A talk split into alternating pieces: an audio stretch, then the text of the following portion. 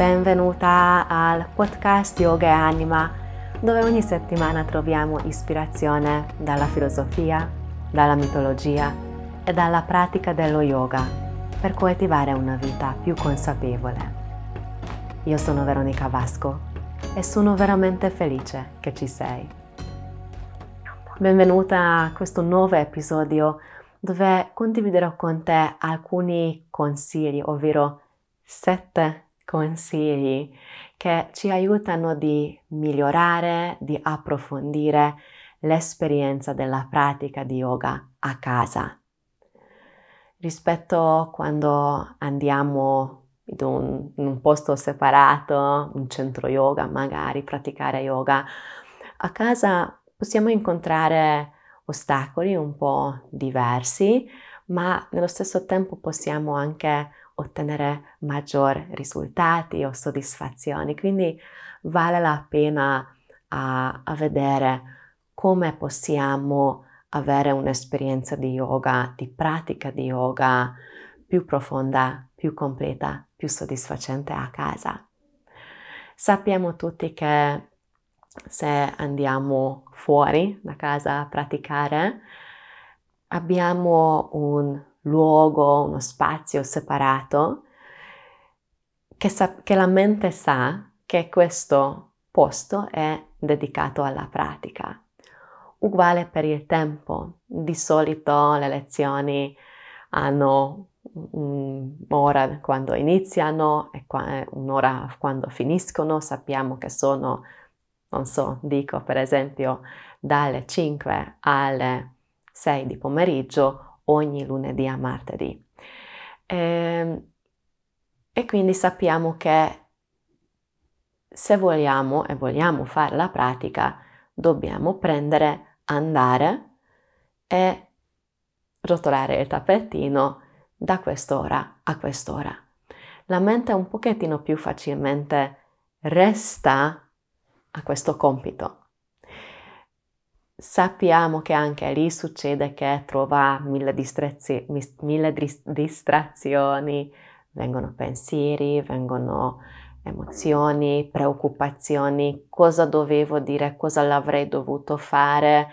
O cosa dovrò fare, dire stasera, domani, eccetera. Quindi anche se siamo lì, sapendo, consapevoli che questo è il momento che dedico a me stessa, al mio benessere, alla mia ricerca interiore, comunque la mente svagherà. Questo succede ancora di più quando eh, il luogo della pratica non è separata dalla, da dove svolgiamo la vita normalmente, ovvero a casa. E diciamo che è anche più facile trovare, come dire, scuse perché non faccio oggi? Farò domani. Succede anche quando siamo iscritti ad un centro yoga e magari è martedì e sono le 5 e dovrei andare, ma c'è vento oppure ho avuto questa chiamata, ma urgentemente devo fare una cosa. Con questo non voglio dire che eh, non può mai, mai succedere, eh, che c'è qualcosa imprevisto importante che ci impedisce, però spesso anche succede, vedo con le persone, mh, mm, succede che eh, c'è qualche mh, mm, altra parola non trovo ora, scusa, perché non andare a praticare yoga? Figuriamoci se questo è a casa, che non abbiamo l'impegno fisso, che non abbiamo magari il gruppo, l'insegnante, che corso che ci siamo iscritti, questa tendenza si, si aumenta, cresce ancora di più. Quindi dobbiamo trovare strategie, modi per contrastare queste tendenze supernaturali, quindi non sentirti male, non sentirti in colpa se di alcune di queste cose che ho menzionato prima ti ritrovi supernaturale umano, siamo fatti così dobbiamo essere un po' più, come dire, furbi, intelligenti per andare contro quello che è la naturale tendenza di distrarci, di non essere presenti, di non presentarci e così via. E quindi ora condividerò con te sette super consigli, sette consigli utili, efficaci che a me anche personalmente aiutano tanto a, a restare sia costante nella mia pratica di yoga e di ottenere maggior benefici della pratica. E con questo voglio dire che è molto bello praticare in entrambi i modi ed idealmente, se possibile, nella vita abbiamo tutte e due e le due poi possono anche completarsi tra di loro. Vediamo ora quindi questi, queste sette strategie, se vuoi mettere così, sette idee che ci rendono la pratica, mm, la, l'esperienza più ricca e più profonda. Il primo è di creare uno spazio dedicato, adeguato. Anche se vivi in un posto piccolo con altre persone, per il momento della pratica abbiamo bisogno lo spazio di un rettangolo alla grandezza del tappetino, poco più lungo, più, più, poco più largo e bene. Ed attorno di noi l'ambiente, quanto possibile, cerchiamo di avere pulito ed ordinato. Quindi se ehm, anche se magari pratichi nella camera da letto o nel soggiorno dove ovviamente viviamo e tanti viviamo con altre persone, quindi ci sono anche le loro cose in giro, è meglio aiutare ad essere presenti alla mente eliminando quelli che sono le distrazioni di oggetti attorno di noi. Se appena prima della pratica devo spostare una montagna da vestiti da piegare o non so, spostare eh, le pile di libri e di giornali, mm, già rende un po' più difficile ad iniziare. E se queste cose restano proprio alla vista, creano disturbo alla mente. Con questo non voglio dire che tutti dobbiamo avere la casa perfettamente zen, minimalista, però l'idea che per te cosa vuol dire pulito, ordinato, possibilmente arieggiato, in modo tale che riusciamo a respirare. Hm? Questo è super importante. E qua ci agganciamo al secondo punto, che sono le distrazioni, le altre distrazioni, quindi non la montagna di vestiti, ma altre distrazioni, come per la maggior parte di noi il cellulare, che ho il smartwatch se usi queste cose. Metti in modalità aereo o mettilo in un'altra stanza o spegnilo. Sicuro che per quel tempo della pratica non ti servirà. Invece se viene fuori il messaggino, se viene fuori la notifica, ti distrà, ti porta via. Come in centro yoga mettiamo il cellulare silenzioso, spento in una borsa e la borsa mettiamo a parte, proviamo a fare così anche a casa.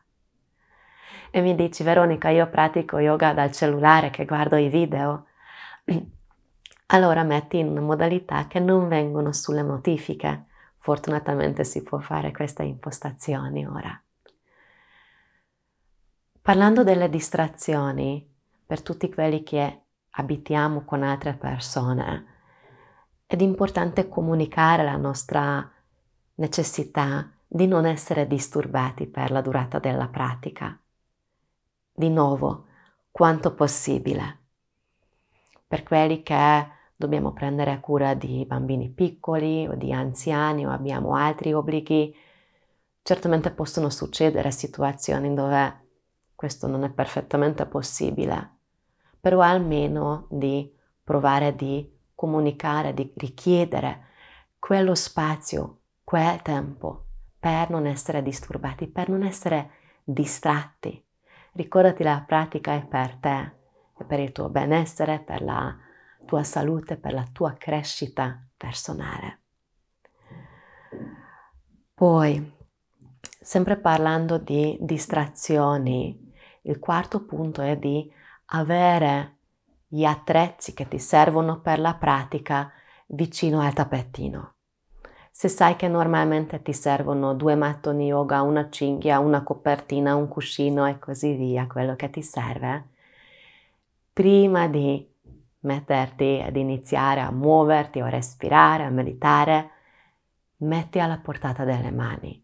È lì pronto. E dopo non devi alzarti ed andare all'altra parte della casa, in un'altra stanza, aprire gli armadi. Sai che è lì. Conviene tenerli tutti in un unico gruppo, in un mucchio, e quando sai che è l'ora della pratica, li tiri fuori tutti insieme. Appunto, tappettino, mattoni, cuscini, eccetera. Poi, ehm, decidere il tempo. Questo può essere una cosa interessante, nel senso che um, a volte quando vogliamo praticare yoga a casa, vogliamo fare uguale, identico come facciamo magari fuori di casa per quelli che abbiamo una pratica anche in presenza. E, è possibile, sì, avere 60 o 90 minuti di pratica a casa. Il mio consiglio qua è di scegliere tempi fattibili, razionali, quindi magari può essere che sarà un po' meno, però è sostenibile. Magari farai 15 minuti, 30 minuti, ma riesci a fare dall'inizio alla fine.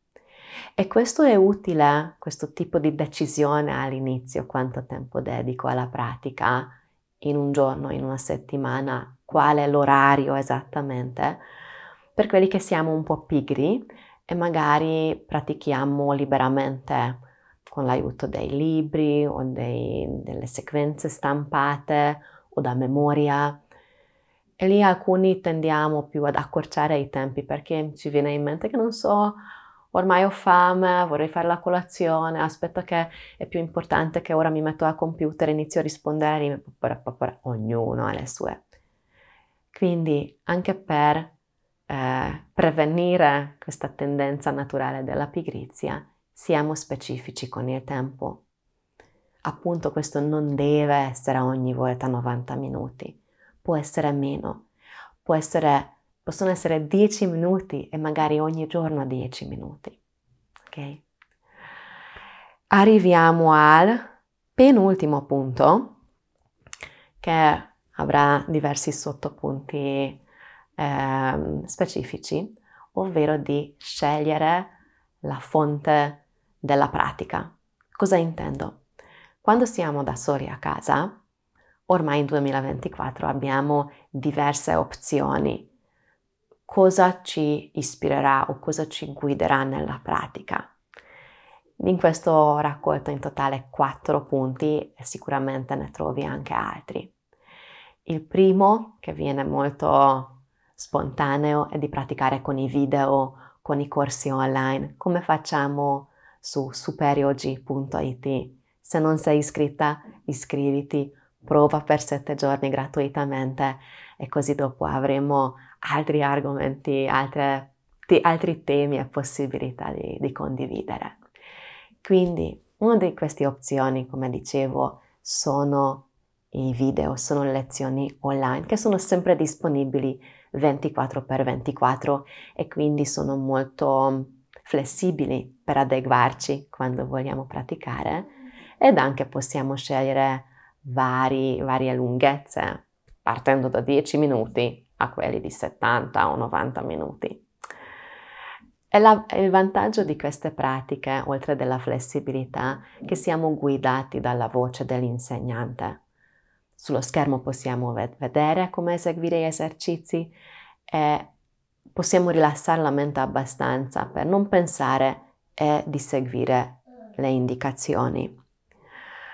Poi un altro modo che sempre attraverso lo schermo è di seguire i, le lezioni, i corsi in live streaming. dove hai la, la compagnia del gruppo, dove hai la compagnia e la guida dell'insegnante, ma eh, è in più, oltre delle, delle lezioni che sono sempre disponibili, hai un po' di extra motivazione, perché veramente è importante condividere magari per te quell'esperienza della pratica o di avere un feedback o di poter chiedere consigli. E poi dopo due, queste due opzioni che richiedono uno schermo digitale illuminato, possiamo praticare anche attraverso la guida di un libro, delle, magari delle figure disegnate o di sequenze, posizioni consigliati, che è un modo molto bello e tradizionale, oppure, e questo soprattutto per quelli che abbiamo già una pratica stabilita in qualche modo, che sia una pratica di yoga in sala, in centro yoga con un insegnante o guidato dalle, dalle, dalle lezioni online, di basarci sulla propria memoria e di ripetere l'ultima lezione che abbiamo fatto con l'insegnante. E questo ci dà l'opportunità di essere più in connessione con le sensazioni del corpo ehm, e di avere maggior comprensione di esattamente cosa stiamo facendo e cosa stiamo sentendo. Quindi abbiamo visto finora i sei punti, quindi spazio dedicato, eliminare le distrazioni, avere gli attrezzi alla portata delle mani, avere un tempo specifico per la pratica, scegliere la fonte della, della pratica. Il um, sesto e ancora sarà il settimo e il sesto, sono gli indumenti. Sappiamo tutti che bisogna fare yoga in vestiti, in abiti comodi, ma la realtà è, questo soprattutto vedo tra noi donne, che dal momento che andiamo in un posto dove ci sono altre persone, ovvero per esempio in un centro yoga, una palestra, ci vestiamo in una certa maniera. Mettiamo il reggiseno, i leggings attillati, la maglia attillata, sono tutte cose che in qualche modo restringono il corpo e limitano la respirazione libera. Quindi approfitta a casa che ne- non c'è nessuno che ti vede e pratica pure in quello che è il più comodo, è il più leggero, è il più morbido, dove la pelle, dove il corpo, possono respirare. Okay?